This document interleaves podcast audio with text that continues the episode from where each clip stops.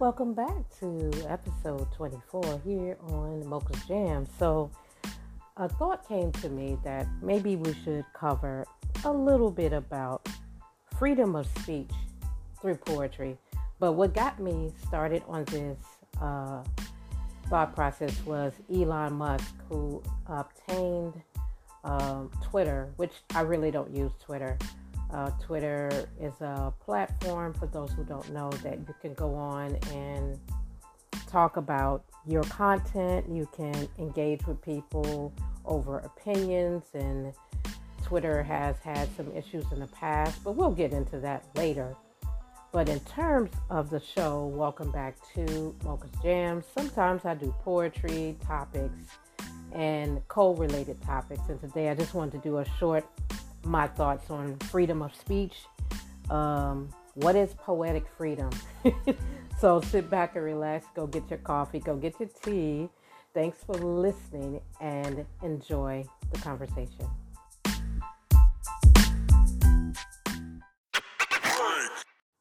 Welcome back to Mocha's Jams with your host, Mocha Sister, here on all the platforms that you're listening to.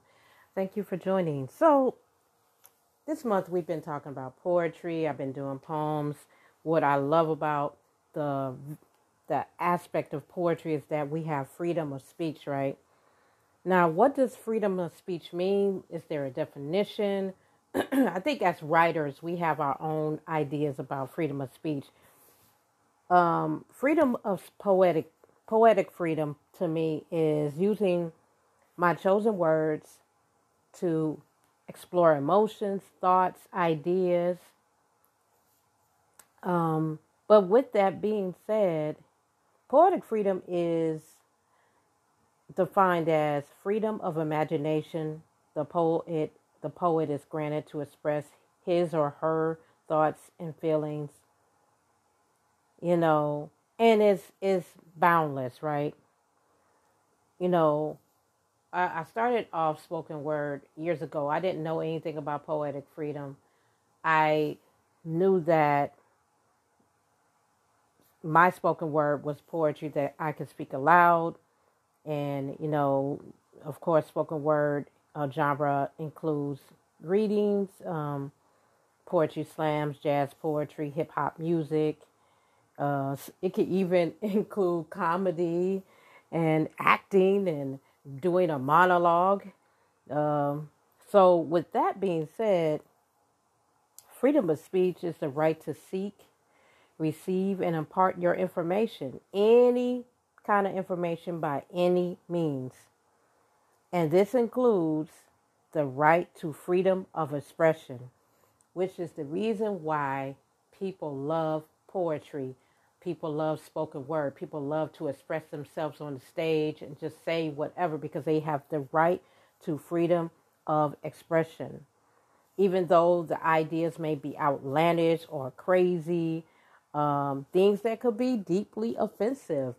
I've heard poems that talked about really heavy, deep subjects that people often won't talk about in real time, such as maybe sexual abuse, molestation, social injustice, uh, police brutality. People go on and on. But I think that to have the right to have your freedom of speech is your right as an artist, as a creator.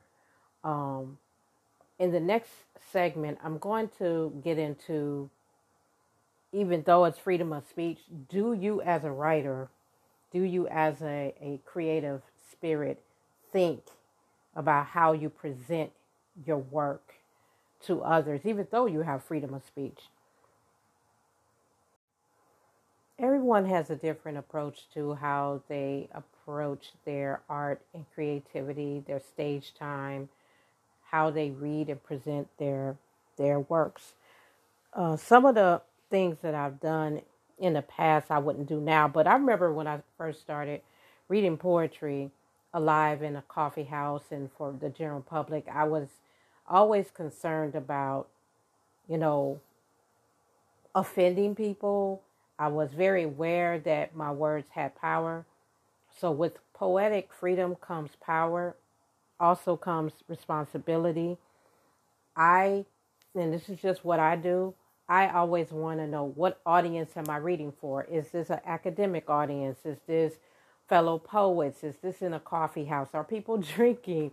I know you don't have to censor yourself, but it is important to look at the audience, look at who you have that's out there that's going to be vibing with what you are bringing.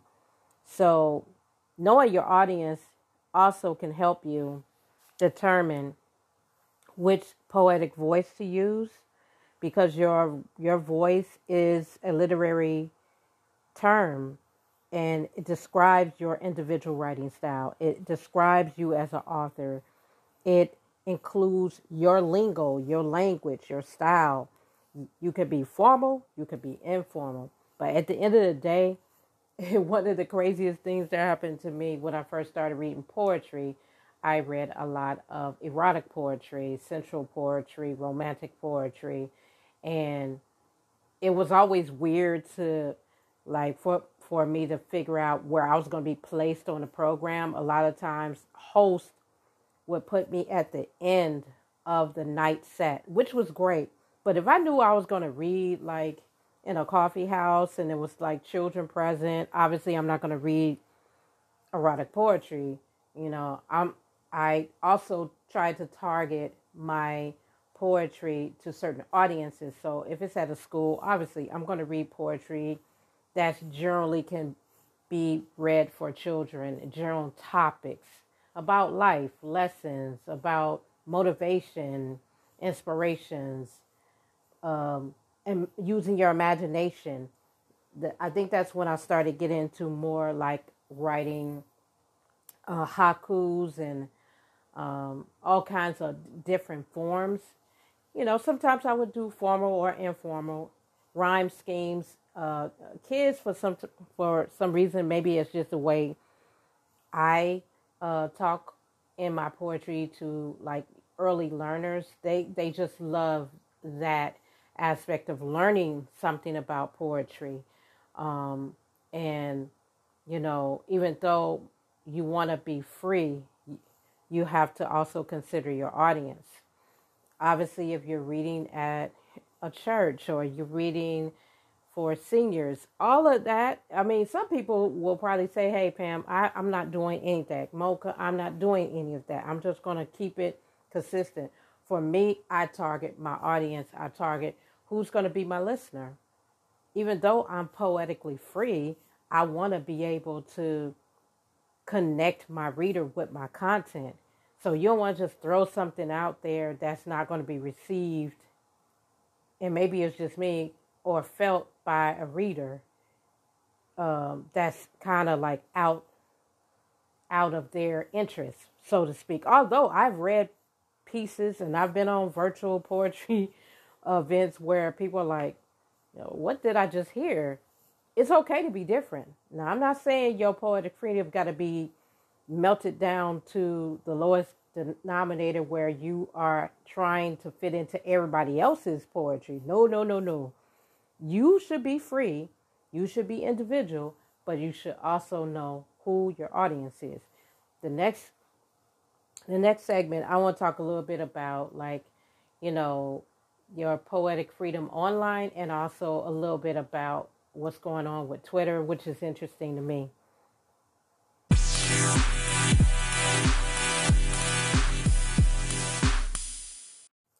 So recently, um, like I said at the top of the hour, uh, Elon Musk has created um, a little furor with people worrying about and thinking about freedom of speech because um, Twitter, which I do not use, I do not use Twitter.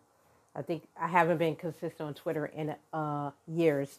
Like I pop on Twitter just to read stuff. I don't really use it for any of my things, but I know a lot of people, you know, they're they're um, twittering and getting into online beefs with other individuals. And, um, you know, since he took it over, there's a shift in what kind of people will be on the platform. Some people are dumping Twitter, saying they're leaving.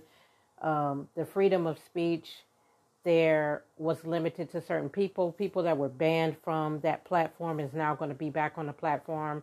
Um, I guess people are trying to say maybe the, uh, you know, the hate speeches, the slurs, and all that will will be an issue. But it was an issue before. I don't think that's going to change. But I think, I mean, when I look at social media and I see how people engage with each other, I think freedom of speech is just an American right. However, with that comes great responsibility just because you have the freedom to say whatever. You can't just be going at people and being disrespectful. There are consequences, is what I'm saying. So, as with anything, hey, maybe they won't ban people. Maybe they'll just let it be a free for all and people to talk about whatever they want to talk about. Um, I'm not worried about it because it doesn't really affect me as much as other people. But I will say this I think that people need to be conscious that just because you have freedom of speech doesn't mean you don't have consequences. Uh, quick story or observation. As you know, I've been in poetry for a number of years. I started poetry when I was in my 20s. And I think I think about how um,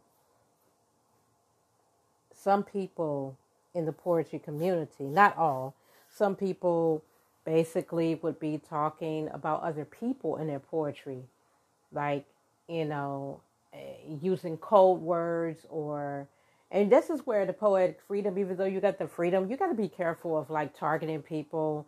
Uh, you know, what once it's known, it's like somebody, it's it's like a pastor at a church sitting up there in a pulpit saying something about a parishioner or or one of his members of his flock, and they know it's about them. You, can't you you have the freedom to the pastor has the freedom to do his sermon he doesn't have the right to be sitting up here saying, you know, crazy stuff in the pulpit about other people. You know, there's a certain way to do things. And I, I'm happy that as a writer, I've been as careful as possible about my freedom of speech. I try to be. I try not to use my poetry to write about specific individuals unless I've already had the discussion with them first. Like I'm not going to target somebody in a poem. I will talk about and and there's a difference between targeting someone in a poem and being very irresponsible and talking about your life experience. Again, that's why it's really good to just use third person voice or other voices, you know, you know, to discuss your content. But that's just my opinion. Some people think it's perfectly fine for them to talk about somebody, use their name in the poem, confront them at a poetry event, but it's not always a good look, y'all. You know this. No, if you don't want it to be done to you, then don't do it to others. And that's the same thing with freedom of speech online as well. No, if you don't want it to be done to you, if you if you want to lash out and tell people whatever you're feeling, but thinking that they can't have a response, whether it's going to be professional, not professional, nice, not nice. Hey, you just have to know that there's going to be a response. but I think it's good to consider how you feel engaged in your poetic freedom and how you engage on social media. Uh, everything has a consequence. And so enjoy your time while you're out there, but be mindful that everything has a consequence. And as far as poetry, I think I've changed my poetic freedom over the years. I don't even use my uh, social media platforms but to promote my poetry, but I don't next necessarily put my poetry on like say Facebook. Back in the day, I used to do MySpace. I, I use a dedicated space like a blog or or some other thing because you do have to be careful with exposing your poetry online. You know, you have people that'll steal your poetry. That's the downside of poetic freedom. You put your poetry out there, somebody might take it out may try to copy and paste it, put it. To, that's why I tell people all the time get your stuff copywritten. Be careful with putting your poetry out there. I usually try not to put full poems out there. That's, you know, because you never know who's listening. You never know what they may do with you ex- expressing your poetic space. You know, you never know what people are going to do with that content. So um, make sure you're copywritten. Make sure you got your stuff protected and that you can respond legally if you need to. Just saying, not everybody's your friend. Somebody could take a poem and they could do something else with it. They put it. Uh, I had a, a client years and years and years ago who had uh, some content that she wrote when she was 13 and was taken and put in an actual um, song, and it was a whole legal case after that. So there are so many examples of that. But with that being said, that's all I got to say. Express yourself poetically, otherwise, have your freedom, but understand there are levels to your responsibility with that freedom and consequences of that freedom could be positive or negative. See you in the next episode. I have some more poetry coming down the way before the end of the month. In the meantime, be well.